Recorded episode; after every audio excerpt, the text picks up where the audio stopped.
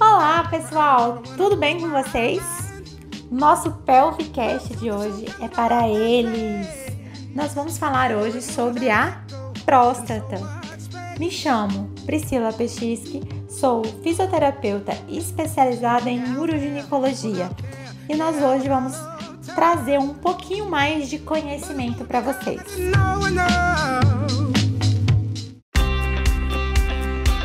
E para a gente começar, eu vou começar falando de algumas funções que são importantes, né? Então vamos lá. A urina, ela é armazenada na bexiga, certo, meninos? E eliminada pelo canal da uretra, que é um canal que atravessa o pênis, levando a urina da bexiga até o exterior, tá?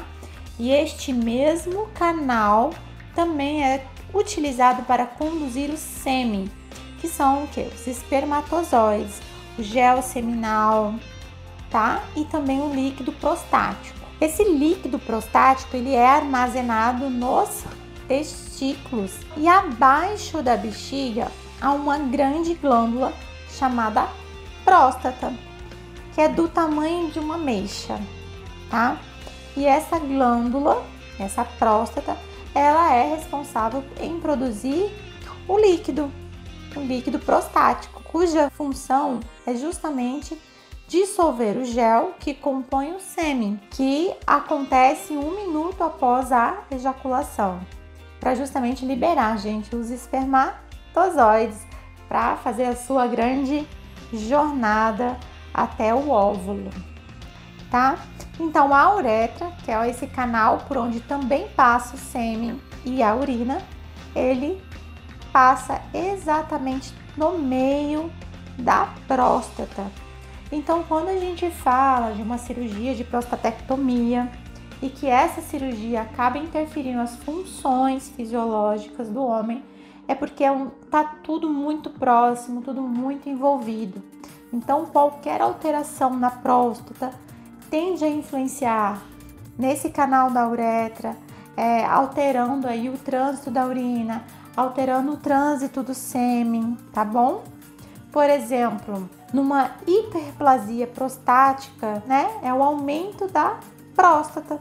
E esse aumento de tamanho da próstata acaba diminuindo o canal da uretra, bem ali na altura da próstata, tá? Esse aumento dessa próstata acaba comprimindo o canal da uretra, assim como também o canal da ejaculação, que é o mesmo, né?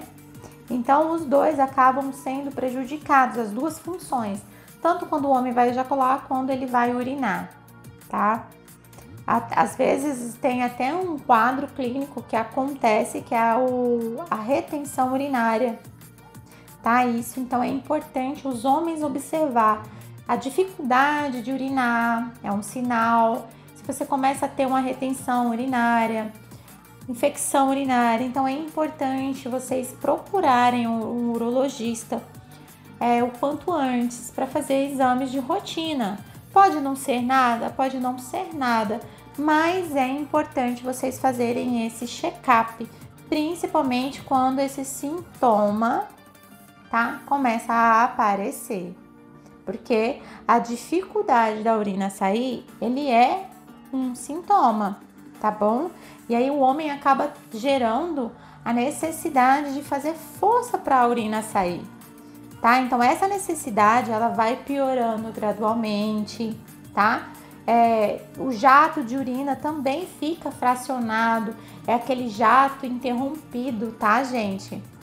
Eu gosto até de fazer o sonzinho do jato, né?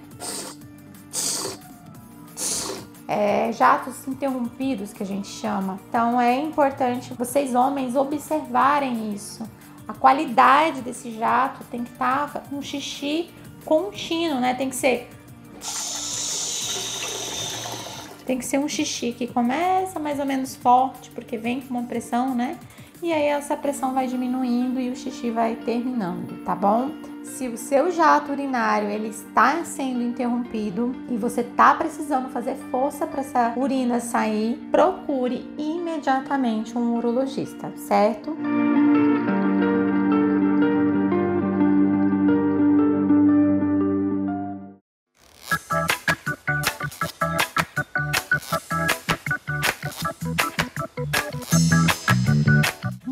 situação também, gente, que provoca a retenção urinária é o câncer de próstata, tá?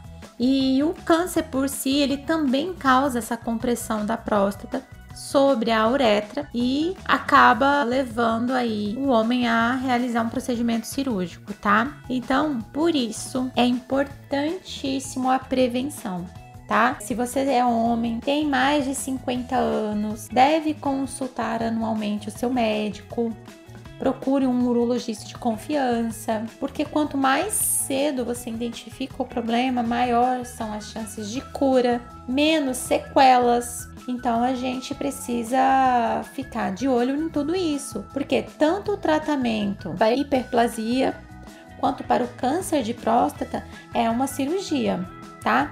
E essa cirurgia, ela tende sim, gente, a destruir tecidos que ficam ali muito próximas à próstata, ao redor, né, da próstata, na verdade, e essa redução, esse procedimento, ele pode trazer aí como uma consequência a incontinência urinária, a disfunção erétil e ambas de regressão um pouco complicada por conta da perda ali de tecido nervoso.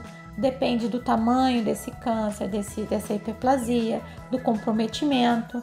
Por isso, quanto mais cedo é feito o diagnóstico, menor são as chances, né, de ter sequela. Mas o que a fisioterapia pélvica faz? Né? A gente faz todo um trabalho de autoconhecimento para o homem, para ele identificar todas as partes que são importantes. Fazemos um trabalho pré-operatório, pós-operatório. Então, o papel da fisioterapia pélvica, ela vem para trazer uma recuperação mais rápida para esses homens que vão se submeter a um procedimento cirúrgico e o pós-operatório. Então, quanto mais rápido vocês iniciarem a fisioterapia, também as chances da recuperação e das sequelas serem menores.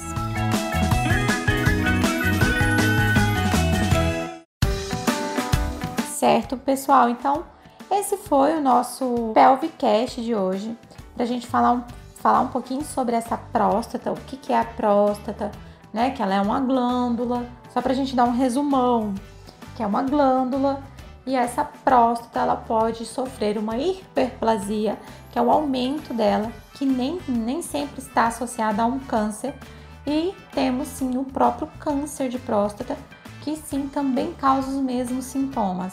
Então, por isso, é importante vocês realizarem anualmente o exame, tá? O preventivo de vocês. Certo, pessoal? Um abraço para vocês e não deixe de seguir a nossa página. Lá também tem várias informações para vocês, que é @pelvicman. Um beijo e até o nosso próximo Pelvicast.